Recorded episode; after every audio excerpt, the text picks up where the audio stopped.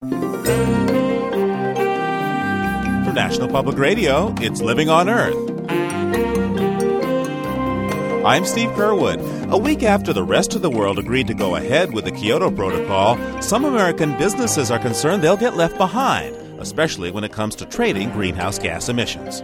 The private sector is increasingly getting interested in participating very vigorously in this, and I think in the end, it is the private sector that is going to tell Bush that we need to move forward with this treaty. On Capitol Hill, a growing consensus to improve the fuel efficiency of cars and trucks. And Mexico City celebrates cleaner air, but will it last? Also, love amongst the Weddell seals. The males are some of the roughest suitors found in nature. The males will actually bite at one another's genitals, and in the water you'll see them spinning around trying to, to grab at one another's genitals. That and more this week on Living on Earth, right after this.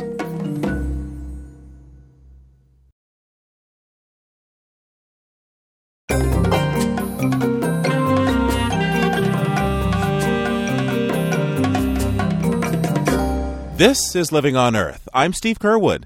It took four years of international conferences and at least one near death experience in The Hague, but the rules to implement the Kyoto Protocol to combat climate change have finally been worked out. Compromise was the watchword of the latest round of negotiations, which ended July 27th in Bonn, Germany.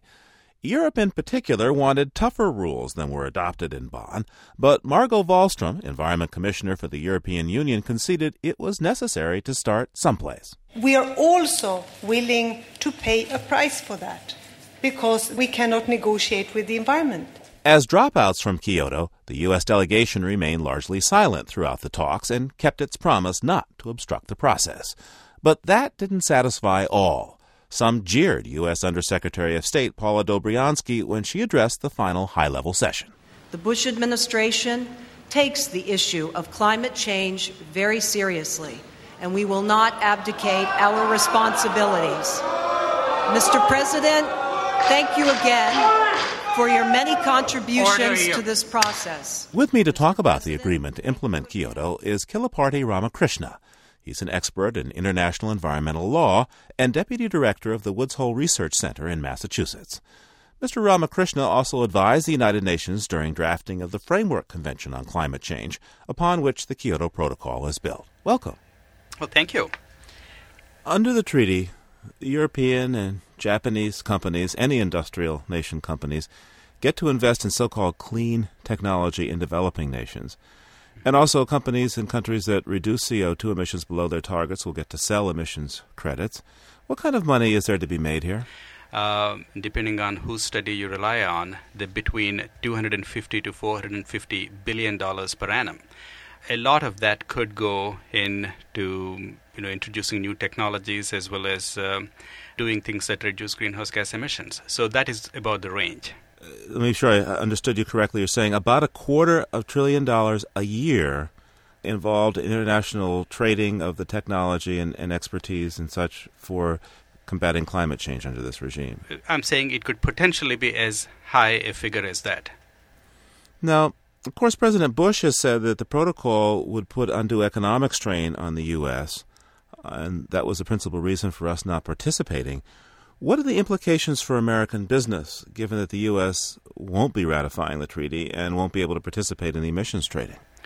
They are big. Uh, the first question, of course, is is it really so damaging to the U.S. economic interests? Again, if you go by studies, they are all over the map, but a majority number of those studies say that U.S. actually stands to gain by emissions trading, a joint implementation, or even clean development mechanism the private sector is increasingly getting interested in participating very vigorously in this. And I think in the end, it is the private sector that is going to tell Bush that we need to move forward with this treaty. What happens to U.S. companies that operate internationally, multinational companies, when this uh, emissions trading starts on the Kyoto Protocol? It's a very good question. Um, uh, potentially, a lot of legal implications uh, are associated with it. To give you just an example, a company that is situated in London, for example, has uh, reduced emissions in a significant way, but has its corporate headquarters in Washington, D.C. You know, where do those uh, emissions reductions account for? and the country might uh, maintain that if the emissions are released from that particular undertaking in England, then UK is responsible. Therefore, if there are gains made, then UK should be credited with it. How will U.S. companies be able to participate in the buying and selling of these emissions credits? They will not be able to do that because if a country is not a party to the convention and the protocol, then it cannot benefit from the provisions of, of these conventions. What a company in the United States that is interested in benefiting from it might do is establish a subsidiary of sorts in uh, one of the countries where the protocol is honored and benefit from it that way. Some have said that the agreement struck in Bonn is a major foreign policy defeat for the United States. How do you feel about that assessment? Without a question, it was very distressing to be going from United States to this conference and to see the official delegation being so silent. The international community did everything it possibly could do to give the kind of additional room and time for the new administration to respond to what needed to be done. Uh, as you remember, going back in time, it was at the request of the United States government that the current session was moved from May to now. And it was uh, at the request of United States that a number of uh, delegations moved their position from what was um, not accomplished in The Hague uh, last year. So the international community did everything that it possibly could do to accommodate United States, but the United States did not come forward with anything. Uh, they had asked for time, they got it. They said they're going to introduce a plan. There was no plan. Even now, they talk about an alternative plan. I mean, it, it is simply not on to take international community and then uh, try to lead it astray this way. And the countries outside are very much cognizant of this and uh, are unhappy, to put it mildly, and moved, decided to move forward without the United States. So there is no question in my mind that this is a major diplomatic uh, defeat for uh, the United States. What are some of the possible consequences? It loses credibility with the international community. In international negotiations everywhere, if you lose the confidence of your partners to be trusted to do what you say you're going to do, it is a major setback. The White House says it still plans to come up with alternatives for the Kyoto Protocol. At this point, how relevant would those alternatives be, do you think? If we had not arrived at the deal in Bonn, then uh, it would probably make a difference. But currently, with every single of the 186 countries that ratified the Framework Convention on Climate Change, with the exception of the United States, joining this uh, new deal, there is no chance at all of any alternate plan from the United States would be taken seriously. And honestly, I don't think United States is ever going to submit a plan like this because it would be laughed out of hand. The White House says, well, you know, the rest of the world can do its own thing, but this is in the best interest of America to stay out of the Kyoto Protocol. And they sincerely believe this. Um, don't they have a case? Uh, they probably sincerely wish that the problem would go away they probably think that they would continue to have the private sector support in their position that Kyoto Protocol is a bad thing for the private sector. But I wouldn't be a bit surprised if come next year they turn around and then say that, well, we now have a better appreciation of the rules developed under the Kyoto Protocol, and what is more, we have carried out more studies, and then say that now maybe we could actually take part in it. I want to thank you for taking this time with us today. Thank you, Steve. Kilaparti Ramakrishna is Deputy Director of the Woods Hole Research Center.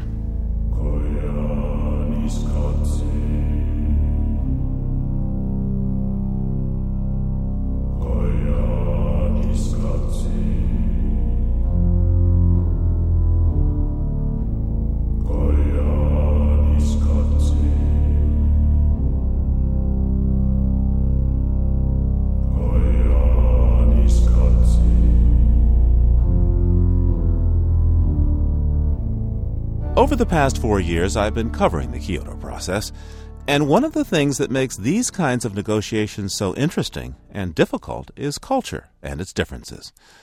Consider, for example, the culture of Japan, which seeks to avoid confrontation and losing face.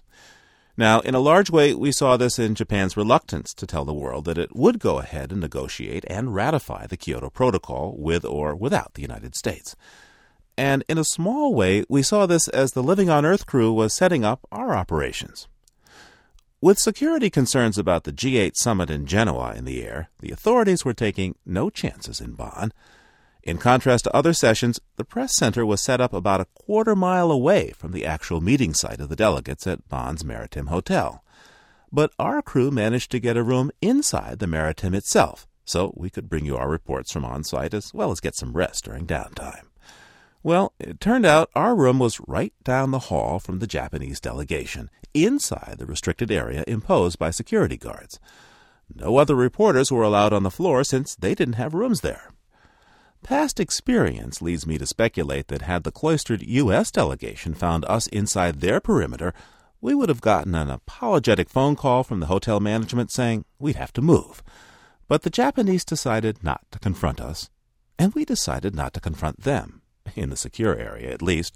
So when the pack of reporters was pursuing the Japanese environment minister at the press conferences and in conference hallways, we joined the fray, but politely ignored her when she was in the private area we shared. My guess is they would have rather we had changed our living quarters.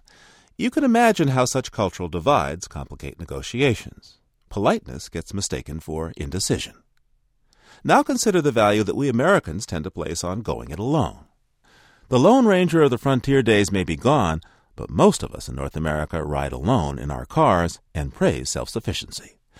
So while some Americans may be comfortable going it alone in the world, whether it's pulling out of the Kyoto Accord or the Germ Warfare Treaty or the ABM Treaty or the Anti Landmine Treaty or the Small Arms Treaty, much of the world doesn't get it and sees our culture as arrogant. By the way, the American delegation in Bonn never granted Living on Earth an official interview and never held a press conference. They simply never bothered to call us back, despite repeated inquiries. The Japanese delegation did brief the press, but they never granted us an interview with a senior official either. And they never quite said no. Indeed, they called to apologize that they were busy at the very times we saw it.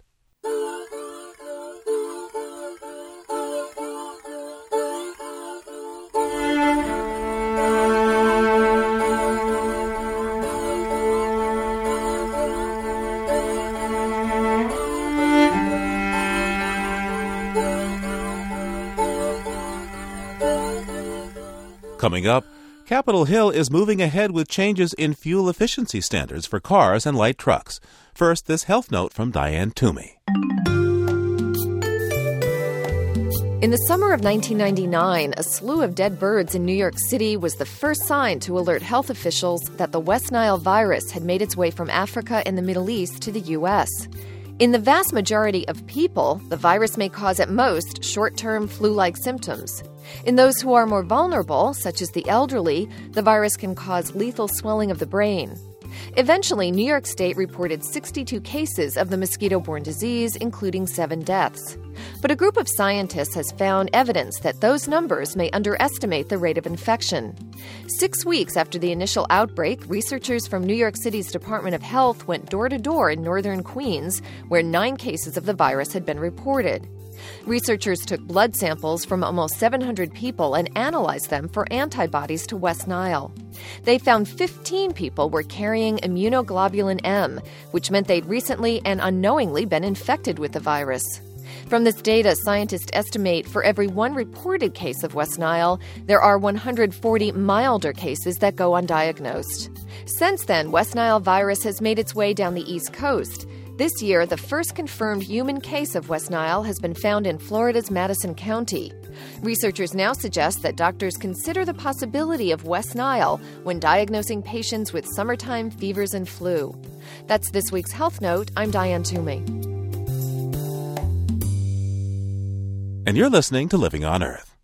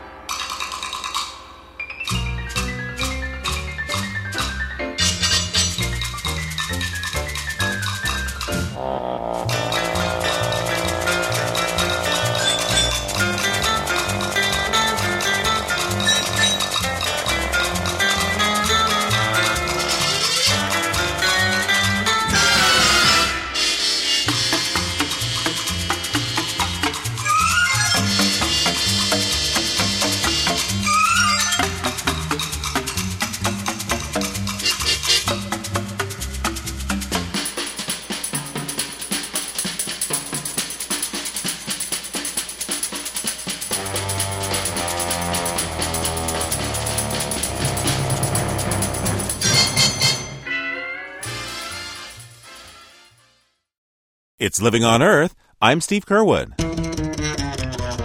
The history of the wild ponies of Chincoteague Island is still a bit of a mystery. Legend has it that a 16th century Spanish galleon capsized off the coast of Virginia. Its cargo of ponies somehow managed to escape to the nearby islands of Assateague and Chincoteague. But others say penny pinching Virginians on the mainland kept their horses on the islands to avoid paying a 17th century fencing tax. Well, no matter how they got there, this last band of wild horses east of the Rocky Mountains has made the Chincoteague National Wildlife Refuge its home. They've adapted to the coarse vegetation, and in a squeeze, they're even known to eat poison ivy. In fact, the ponies have survived so well that their population must be kept at 150, the maximum number that the refuge can support. So, every year in late July, local volunteer firefighters pose as saltwater cowboys and stage a roundup for the annual pony penning. When low tide comes, the cowboys lead the herd across the channel from Assateague to Chincoteague. The next day, the foals are sold at auction to a lucky few who adopt them as pets or for show. Last year, 84 ponies sold for between $2,000 and $7,500 each. And that ain't hay. And for this week, that's the Living on Earth Almanac. As the rest of the world moves ahead on the Kyoto Accord without the United States, it may seem that the U.S. is doing little to address climate change. But in Washington, there is action underway that would help curb our greenhouse gas emissions. For the first time since 1975, Congress is moving to raise fuel efficiency standards for cars and light trucks. As Living on Earth's Anna Solomon Greenbaum reports, the automakers themselves are partly responsible for this change. For 26 years, American automakers have managed to hold corporate average fuel economy, or CAFE standards, at a virtual standstill. They convinced the public, as well as Congress, that such a move would hurt the industry and consumers. Then last year, automakers tried a different sort of tactic to avoid stricter CAFE legislation. They promised voluntary improvements. Mike Flynn directs the Office for the Study of Automotive Transportation at the University of Michigan. You have to really go back to last August when, partially in reaction to the escalation of gas prices, especially in the Midwest, both Ford and GM made announcements of, uh, committing themselves to rather dramatic increases in the fuel economy of some of their heavier vehicles, notably uh, sport utility vehicles. That got a lot of press, and people said, good move. Flynn says the car companies set themselves up for trouble by bragging that they could and would make a more efficient product by 2005. Then gas prices settled back down for a bit and the issue lost its urgency. George W. Bush was elected, and for the first time in six years, automakers didn't bother urging Congress to block a CAFE increase. Mike Rogers is a Republican congressman from Michigan and a friend to the industry. He says the car companies liked the post election landscape in Washington, so much so they got complacent. Well, all of them, quite frankly, fell asleep at the switch. I think they assumed that nothing would happen on CAFE in the White House, mainly because I believe that Andrew Card, a former you know, executive with General Motors, was the chief of staff.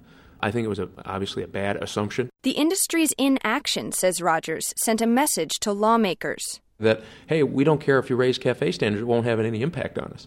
And when that happened, this whole thing blew up. I went to them and said, You are in big trouble. When President Bush declared an energy crisis, the issue of fuel efficiency gained renewed attention. Mike Flynn says the White House simply couldn't afford not to at least consider the CAFE issue. The administration comes in.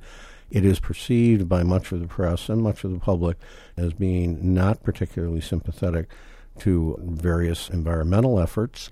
At the same time, there's growing momentum in the country for increases in fuel economy and for the administration, I think it's a relatively easy step to make that at least sends a message that whatever we did with Kyoto, you know, we are concerned about global warming.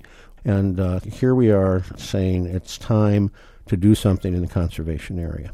In Congress, too, CAFE is catching hold.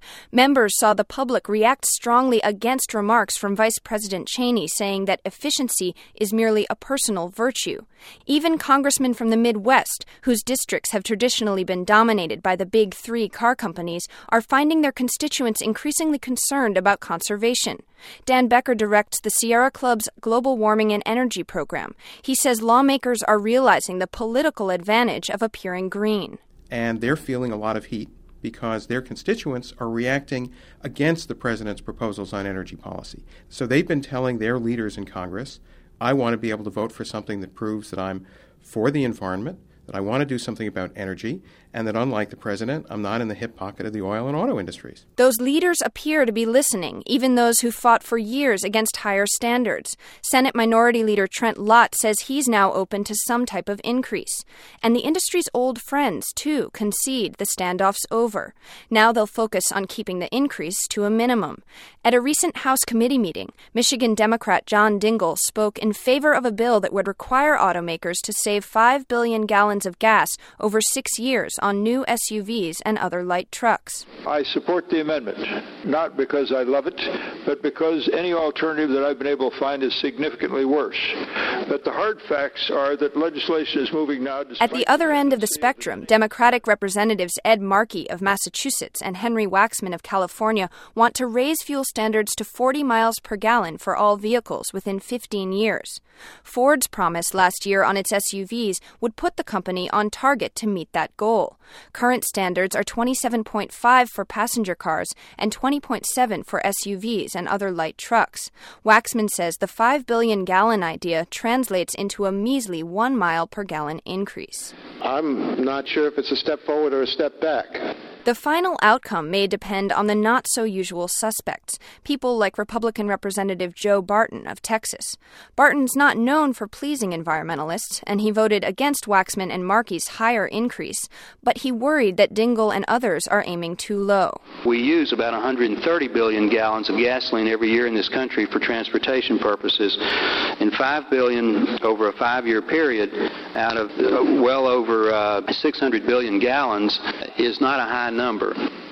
I would like to go further. Some observers say Barton's expression of concern was simply rhetoric, meant to make Republicans look softer on the issue. After all was said and done, Barton voted for the 5 billion gallon mark.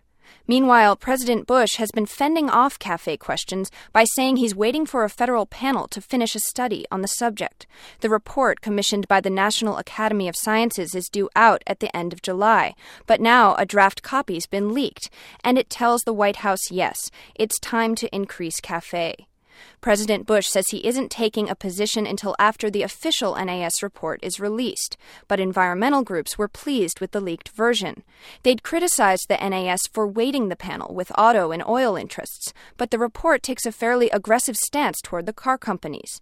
It counters the industry's claim that making vehicles more efficient will also make them less safe, and it warns them against using improved technology to add power and heft rather than efficiency.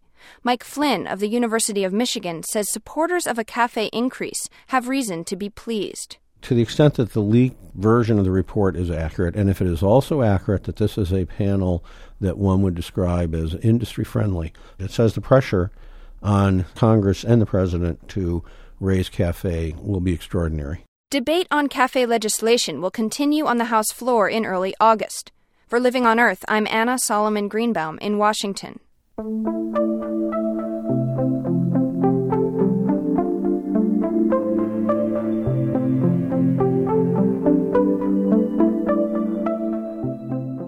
the U.S. government debates clamping down on auto fuel consumption, some are focusing on what they see as the next frontier toxic emissions that are released when a car is junked. Julie Halpert of the Great Lakes Radio Consortium takes a look at the hazardous materials inside cars and the latest drive to get rid of them. It's a crisp, sunny day, and hundreds of junk cars fill the lot of Fox Auto Parts in Belleville, Michigan. Owner Joe Fox Jr. takes in nearly 1,000 of these cars each year. Today, he's crushing a steel car skeleton and flattening it like a pancake. But before that happens, Fox says he removes everything that could cause problems down the line. Well, there's a lot of hazardous waste. You got gasoline, you got oil, you got antifreeze, you got freon. Everything's got to be taken care of the proper way. Most auto recyclers are encouraged to drain all fluids from the car like gasoline, coolants, and used oil, all which can be recycled. Some state and local laws also require that they remove the car's lead battery for recycling as well. Joe Fox says, unlike some other auto recyclers, he's diligent about following these procedures. He also makes sure to remove other car components that he recently found out are harmful to the environment. Inside the car here, you can see the nice uh, dashboard we have here.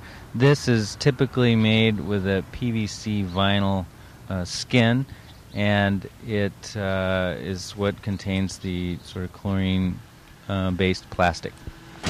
That's Charles Griffith with the Ecology Center in Ann Arbor, Michigan.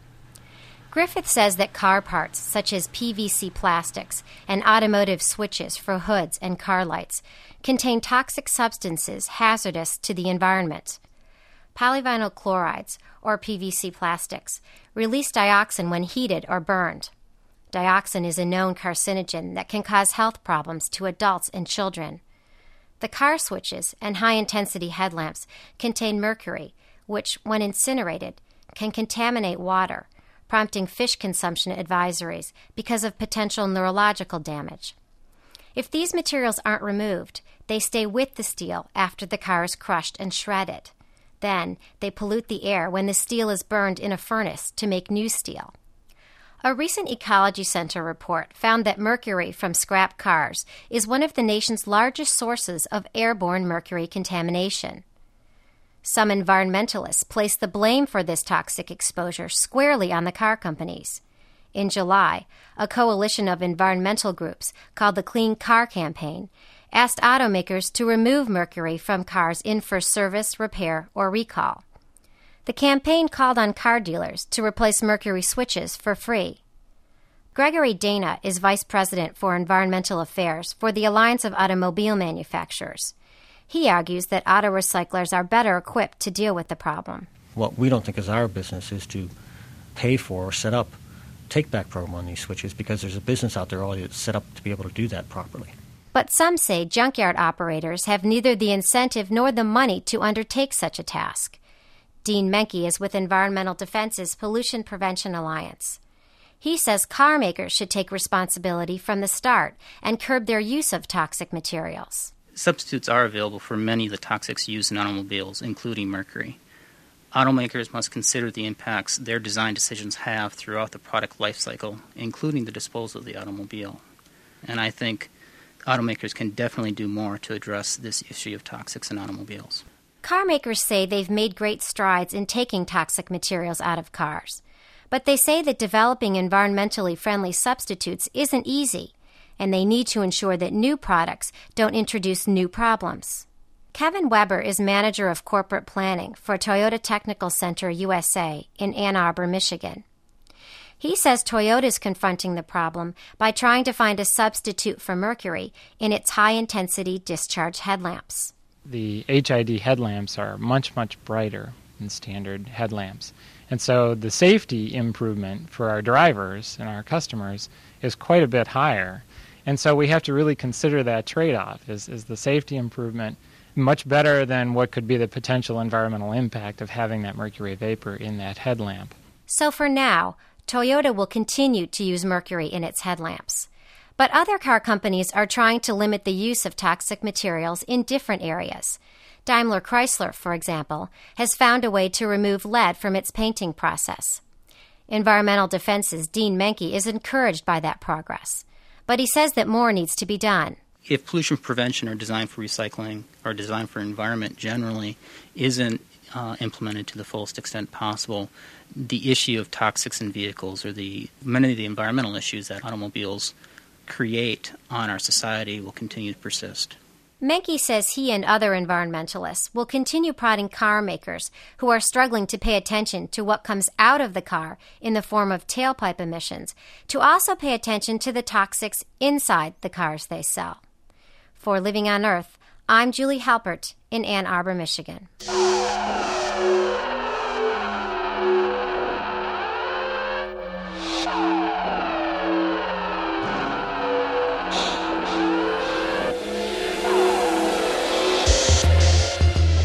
You're listening to NPR's Living on Earth.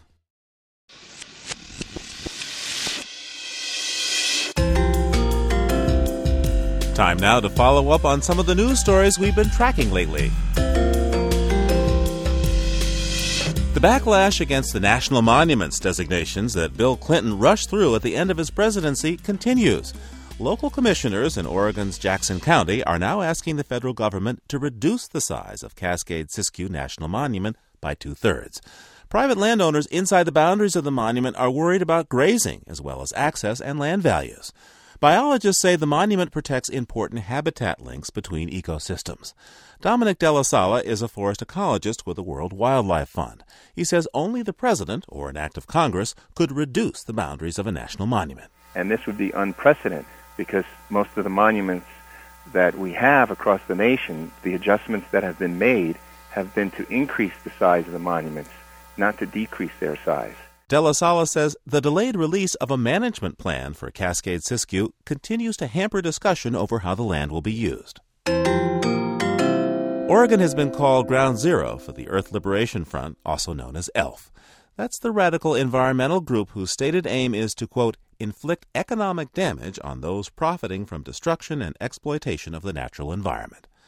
ELF has claimed responsibility for acts of arson and vandalism across the country. Now, new laws in Oregon treat ecoterrorism as organized crime. Actions like tree spiking and interference with agricultural research are now included under the state's anti racketeering law, which means stiffer penalties. Democratic Congresswoman Darlene Hooley of Oregon has also introduced federal legislation calling for an information clearinghouse and more resources to fight ecoterrorism. Last summer, Cerro Grande wildfire in New Mexico prompted worries about radioactive contamination that might arise from the burned grounds of Los Alamos National Laboratory. Now, the Interagency Flood Risk Assessment Team has concluded that the health threat from contaminated sediment is minimal. James Bearzi of the New Mexico Environment Department says elevated levels of some radioactive and carcinogenic chemicals were found, but not at risky concentrations. At a contaminated site, we might require uh, a certain cleanup level. You have to clean up, remediate the site to a certain level of contamination, and the levels of contaminants that we saw with the fire, in most cases, didn't even approach those cleanup levels. The team looked only at the human health effects of flooding, not ecological impacts it does recommend that people avoid eating plants grown in ash from the burned area. That's this week's follow up on the news from Living on Earth.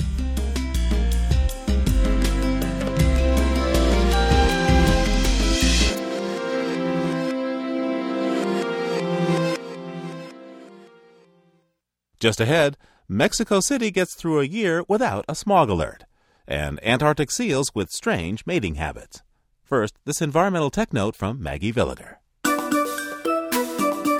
After falling to the earth, rainwater can pick up oil, gasoline, and other pollutants as it travels across roads and highways. These contaminants eventually end up in local waterways. Recently, a scientist at the University of Rhode Island devised a cheaper method to remove harmful pollutants from storm runoff. The researcher had been studying the effectiveness of stormwater detention ponds in Providence.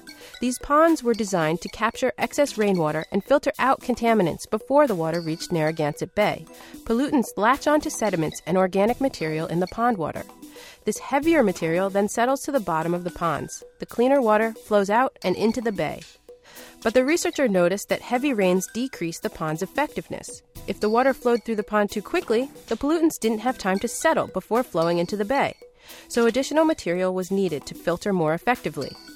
In lab tests, the researcher discovered that shredded aspen wood, an inexpensive and non toxic material, filters out 97% of pyrene, a contaminant in roadway runoff. About 100 pounds of shredded wood in the ponds would be needed to aid in the filtration process. Once the lab experiments are completed sometime next year, the filtration system will be field tested in the ponds. That's this week's Technology Note. I'm Maggie Villiger. And you're listening to Living on Earth.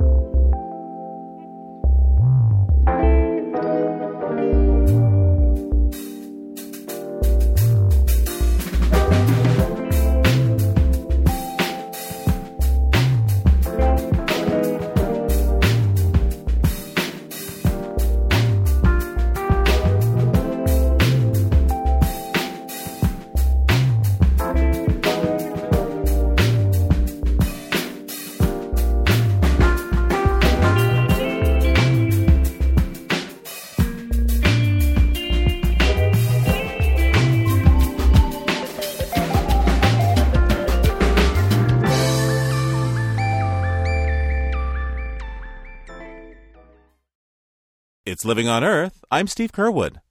Mexico City used to be known as the smog capital of the world, but it's now lost that dubious distinction to other cities, including Beijing and Hong Kong. Authorities say air quality has improved slightly in Mexico City. Last year, for the first time in a decade, the city of 20 million celebrated a full year without calling a smog alert. But the good news may not last. More and more cars and trucks are coming on the road, and the population is projected to double in the next two or three decades. From Mexico City, Jana Schroeder has this report. There are plenty of reasons Mexico City has an air pollution problem.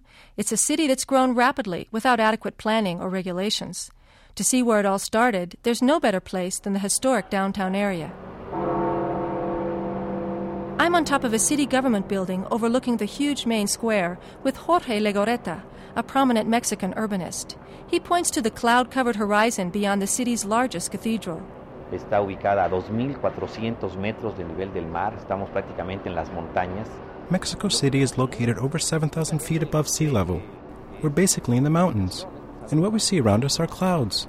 Only about 15 days a year we can see perfectly the two volcanoes to the southeast and all the mountains around us. Mr. Legorreta insists that clouds, not pollution, block the view on most days. But whether you can see it or not, the dirty air is there, and the National Institute of Ecology reports 85% of it comes from vehicles. Since the city's in a basin surrounded by mountains on all sides, harmful emissions remain trapped in this metropolis, which was built over the site of the ancient Aztec city of Tenochtitlan. But as Jorge Legorreta tells me, the Aztec god of the wind, known as Ehecatl, sometimes lends a hand. Y este Dios es el que nos salva de las catástrofes de la contaminación. This is the God that saves us from the catastrophes caused by pollution. Mexico City couldn't survive without the wind god. It takes away the fumes, the polluting particles, it disperses them and carries them out of the valley. In fact, favorable climatic conditions with strong winds are cited as one of the reasons air quality has improved. Although authorities admit the levels permitted before a smog alert is called are 2.4 times over internationally accepted standards. Mr. Legorreta says measures implemented in the early 1990s have made a difference. They include cleaner formulas for gasoline, a requirement that cars older than 1997 stay off the streets one day a week, two days a week when a smog alert is called, plus a vehicle inspection program. At this inspection center, workers say about 15% of vehicles fail the emissions test on their first try. The test has been required in Mexico City since 1990, but in the early years, these centers were known for giving a clean bill of health to any car in exchange for a bribe. Está mejorando eh, con programas de Fernando Lopez, the supervisor here, says in the last few years the corruption in most inspection centers has been cleaned up. Authorities claim to have revoked the licenses for nine centers, and they plan to install new centrally controlled software making it impossible to tamper with inspection equipment. But city authorities recognize there's still much more to be done, specifically to lower levels of ozone produced from the combination of sunlight and vehicle exhaust, and the levels of suspended particles resulting from the combustion of fossil fuels. Santiago Mendez is waiting to take his car through the test. He says he thinks the inspection program is important and wishes everyone would do their part. Mr. Mendez's car is a 1978 Volkswagen Bug. He says his car has always passed the inspection because he keeps it well tuned, but in fact, standards for older cars are lower. Ecologists say the many old vehicles in Mexico City are a big problem since they don't have catalytic converters to filter car exhaust into less harmful gases. But it's difficult to get older cars off the streets, especially since cars are more expensive in Mexico than in the United States, for example, and high interest rates keep many people from borrowing money. Dr. Claudia Sheinbaum is Mexico City's new environment secretary. She agrees old cars are a problem, but she plans to focus on other areas. There has been a lot of proposals to give money to the people who has very old cars. But I think that these kind of programs incentive the private vehicle. We have to put it where we think it's better, and that's public transportation. But what will convince people to leave the comfort of their own cars? Dr. Sheinbaum says there's a lot that can be done to make public transportation preferable. If I can come in half an hour from my house to here, if I come by metro, and it is safe and a clean place, then you know I will start using metro. Some say Mexico City's subway system is as efficient or better than those in other cities, but Dr. Sheinbaum says improvements are still needed, such as more coordination between subway lines and bus routes. Dr. Sheinbaum says so far all the attention has been placed on gasoline vehicles, but now for the first time, strict standards will also be applied to diesel vehicles. Outside the city, ecologist Manuel Guerra lives away from the pollution on a farm with a flock of noisy geese and some rescued deer. But he goes into the city every day to work at the Autonomous Institute for Environmental Research. He says due to economic crises in Mexico, public funds have not been dedicated to improving traffic design, which could minimize congestion and thus harmful emissions. There has been a huge de investment in infrastructure, in uh, roads and bridges. And so uh, Mexico City grew in the amount of uh, vehicles, but didn't grow in the uh, existing infrastructure. We have to make an enormous effort in modernizing, making much more subway, introducing more lines of trolleys, electrical transport, and principally a renovation of the fleet of taxis. In fact, the new Mexico City mayor, Andres Lopez Obrador, recently claimed taxis pollute more than any other vehicle in the city and have reached a saturation point with more taxis on the streets than are needed. He said no new licenses for taxis will be issued for three years, and actions will begin against nearly 3,000 pirate taxis operating illegally.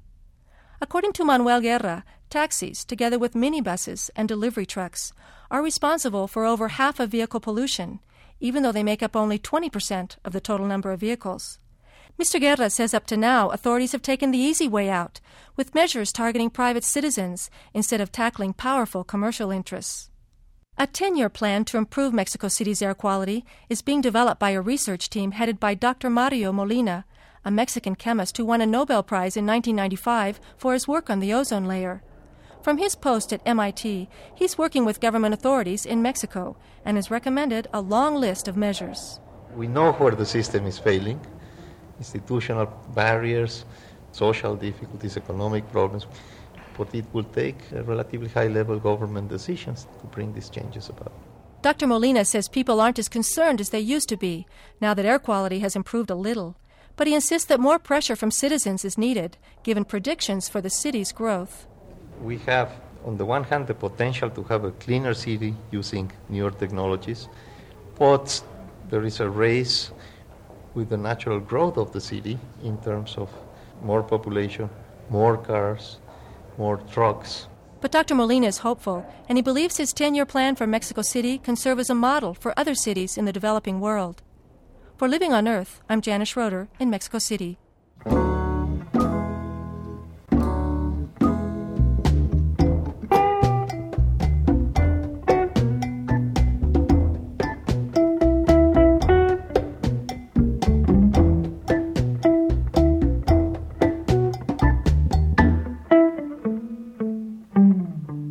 Some of the most isolated animals in the world are the Weddell seals in Antarctica. These mammals have an unusual mating system. They breed underneath the ice. By studying how these seals mate, scientists hope to get a better idea of the factors governing other animal mating systems. Alan Coukell recently joined a team studying these seals and has this report. 1013 is 2991. 1013 2991. The oxygen masks, for those of you who didn't notice, are right back here. It is sunrise as I board the plane in Christchurch, New Zealand.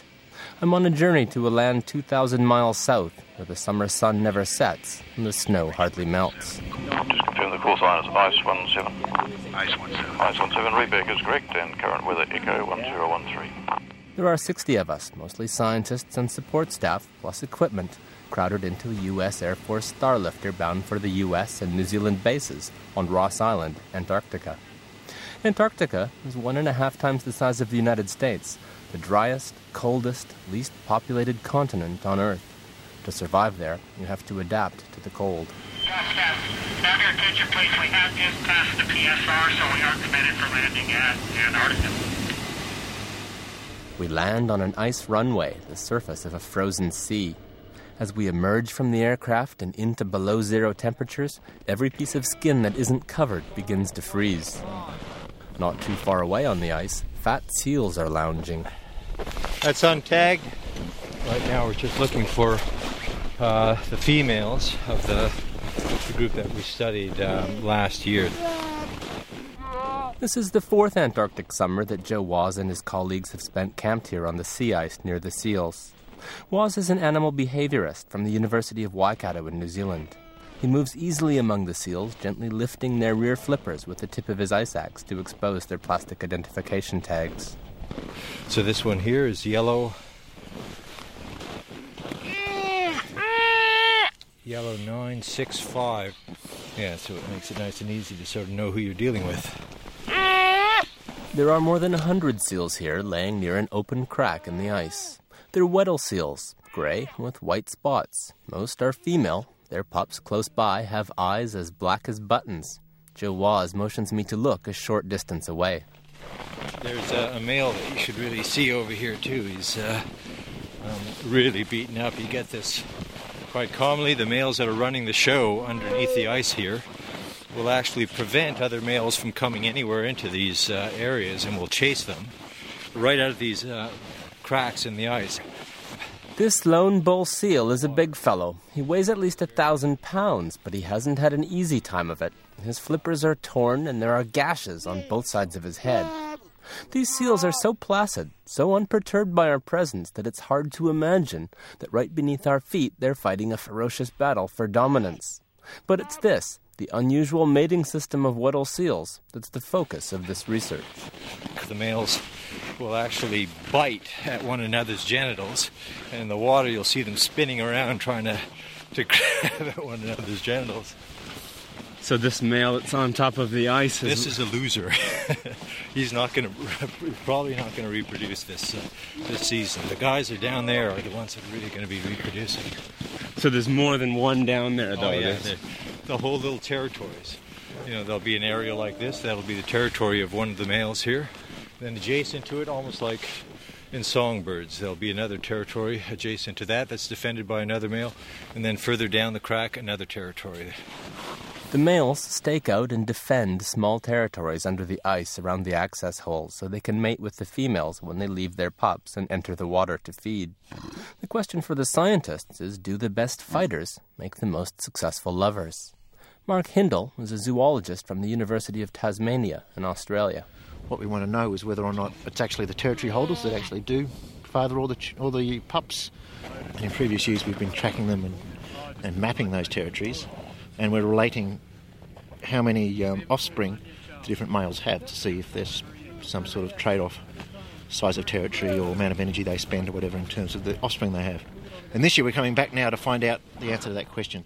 To conduct the paternity test, the scientists take tiny skin samples from the seal pups.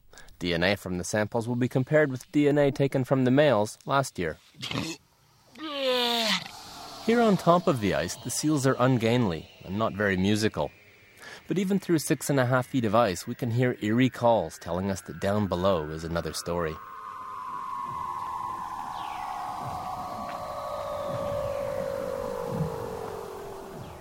Well, they make an extraordinary number of different sounds. I think somewhere between about, say, about 25 or 30 different sounds. Joe Waas has been recording this underwater symphony. He says, beautiful though it may be, it too is part of the competition for breeding success. There are certain sounds that they'll only do below the ice. The males have certain types of calls that the females won't use, like they have this very long, uh, long sort of downward trill and we think that that's associated with attracting females to the territory so the males can actually tell the females how big they are, and high quality large males will be uh, potentially preferred by females. And uh, the calls are also used, like that trill call is thought that it's used to sort of defend the area against other males. And again, you can sort of tell the other males how big you are by how deep in pitch uh, the calls can actually go.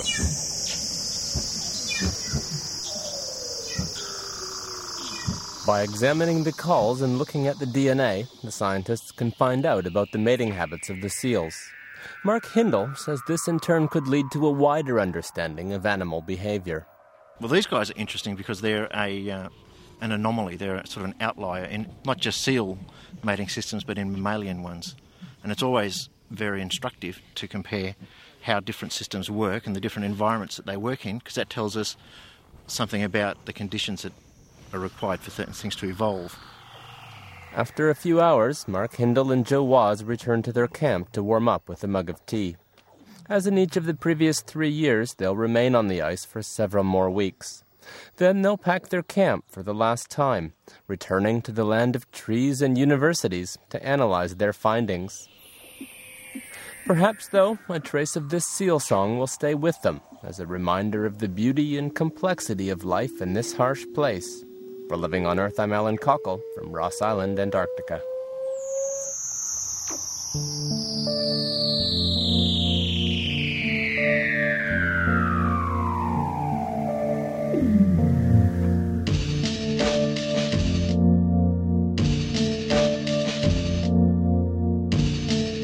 And for this week, that's Living on Earth. Next week, we'll hear about consumer reaction to mad cow disease in Germany.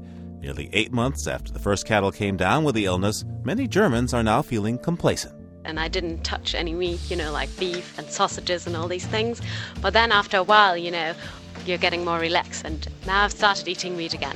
What's the beef about beef? Next time on Living on Earth.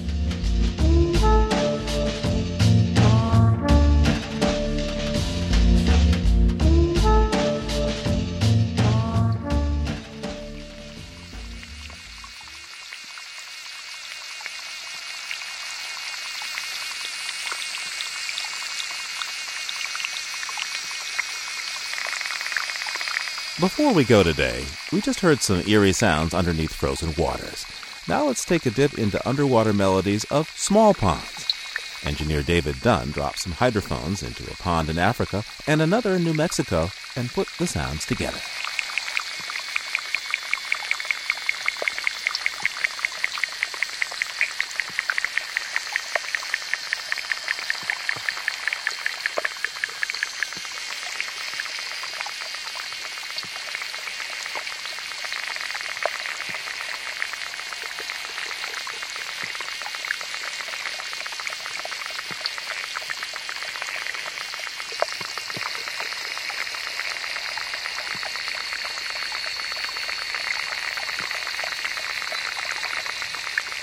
Living on Earth is produced by the World Media Foundation in cooperation with Harvard University. Our production staff includes Anna Solomon Greenbaum, Cynthia Graber, Maggie Villiger, Nathan Johnson, Jennifer Chu, and James Curwood, along with Peter Shaw, Leah Brown, Susan Shepard, Carly Ferguson, Mylisa Muniz, Ernie Silver, and Bunny Lester. We had help this week from Gernot Wagner, Marie Jayasakara, and Katie Saunders. Allison Dean composed our themes. Environmental sound art courtesy of Earth Ear. Our technical director is Dennis Foley. Liz Lempert is our Western editor. Eileen Bolinsky is our senior editor. Chris Ballman is the senior producer. And I'm Steve Curwood, executive producer of Living on Earth. Thanks for listening. Funding for Living on Earth comes from the World Media Foundation Environmental Information Fund. Major contributors include the National Science Foundation supporting environmental education, the David and Lucile Packard Foundation for reporting on marine issues, the W. Alton Jones Foundation, promoting new ways to provide energy for the world economy without harm to the environment, www.wajones.org, the William and Flora Hewlett Foundation for reporting on Western issues, the Educational Foundation of America for reporting on energy and climate change, the Geraldine R. Dodge Foundation supporting efforts to better understand environmental change, the Rockefeller Foundation, and the Turner Foundation. This is NPR, National Public Radio.